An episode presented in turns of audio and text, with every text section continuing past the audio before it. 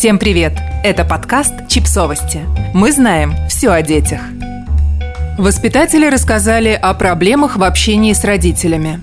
Мы решили поговорить с воспитателями из разных городов России и узнать у них о том, с какими сложностями они чаще всего сталкиваются, общаясь с родителями подопечных детей.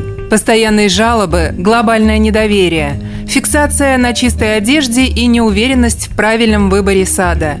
Кажется, многие из нас хотя бы частично узнают себя в этом зеркальце. Ирина, Москва.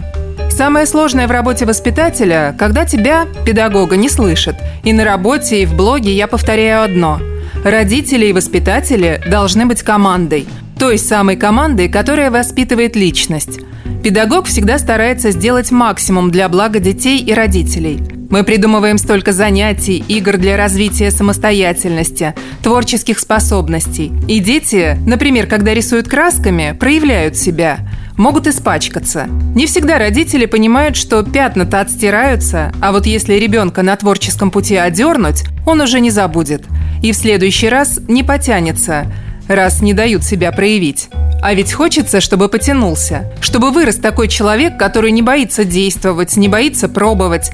Он же знает, что поддержат, подскажут, помогут.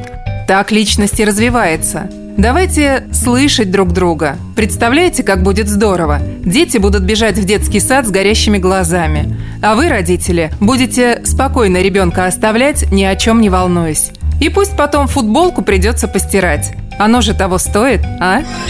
Юлия. Ханты-Мансийский автономный округ. Югра. Взаимоотношения между воспитателями и родителями не всегда складываются идеально.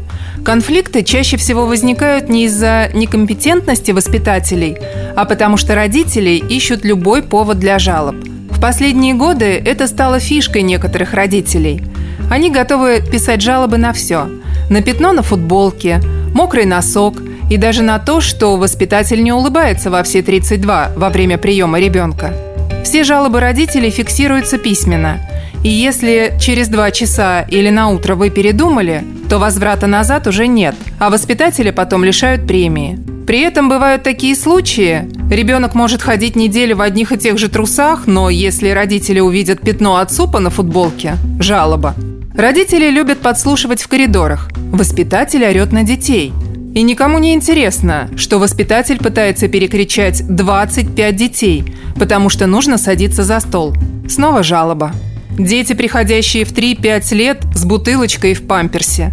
Дети, не умеющие в 5-7 лет соблюдать правила и нормы поведения. И нет, это не коррекционный детский сад. Нет никакой возможности воздействия на родителей.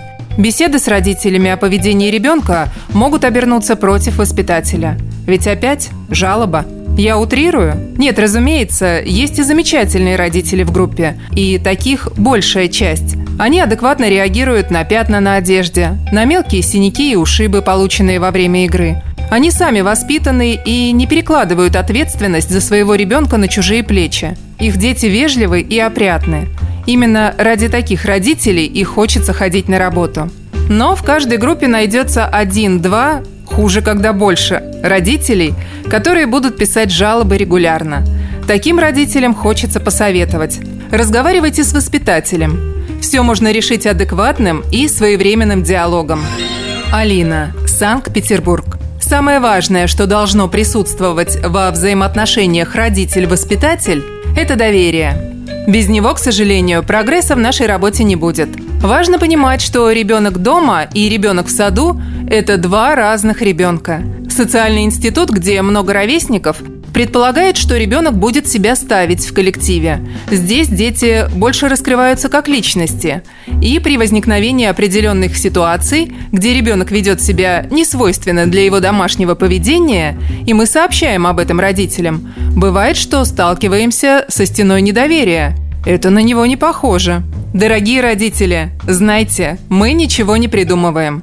Наша миссия – сделать все, чтобы ребенок был готов к школе и к жизни, заложить в него правила и нормы поведения в обществе, объяснить ему фундаментально важные вещи. В любом случае, работа над этим должна быть коллективной. Давайте мы будем выполнять нашу работу, а вы прислушиваться и помогать. Цель у нас одна – лучшее будущее для наших детей. Евгения Саратов. В идеале между родителем, ребенком и воспитателем должна возникнуть тройственная связь. Что-то типа любовного треугольника, только в хорошем смысле. Но на деле такая связь получается не всегда. Наверное, иногда в этом может быть и вина воспитателя. Но раз мы сейчас говорим именно о нашей перспективе, то мне бы хотелось сказать вот что. Такой коннект в принципе почти невозможен, если мама или папа привели ребенка в сад, но сами еще не сильно уверены, хорошее ли это для них решение.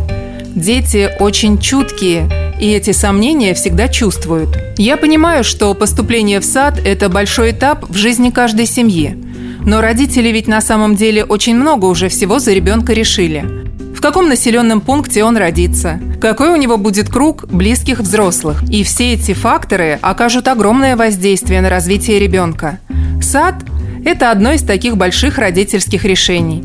И вы должны быть в нем уверены, что это та структура, которая нужна вашему ребенку, а не только вам, чтобы иметь возможность работать или хотя бы пару часов в день спокойно побыть дома – да, адаптация – это непростой период. Мы знаем, что это эмоционально очень сложно для родителей, но если у вас действительно крупные сомнения по поводу сада в принципе, они будут транслироваться ребенку, и адаптация может растянуться на месяцы. Все-таки в нашей стране есть какие-то другие опции для дошкольников. У кого-то это бабушка, у кого-то няня. Кто-то, может быть, сам готов поменять работу, чтобы график позволял быть дома с ребенком. Если вы приводите малыша в сад с содроганием и мыслями «бедненький мой, сейчас ему тут как в армии придется со всеми есть и ходить строем», то вы нашу работу сильно усложняете. Сады изменились. Это уже давно не военная зона. А еще не думайте о нас свысока. Не считайте нас своими заклятыми врагами. Мы очень любим ваших детей и очень по ним скучаем. Подписывайтесь на подкаст, ставьте лайки и оставляйте комментарии. Ссылки на источники в описании к подкасту. До встречи!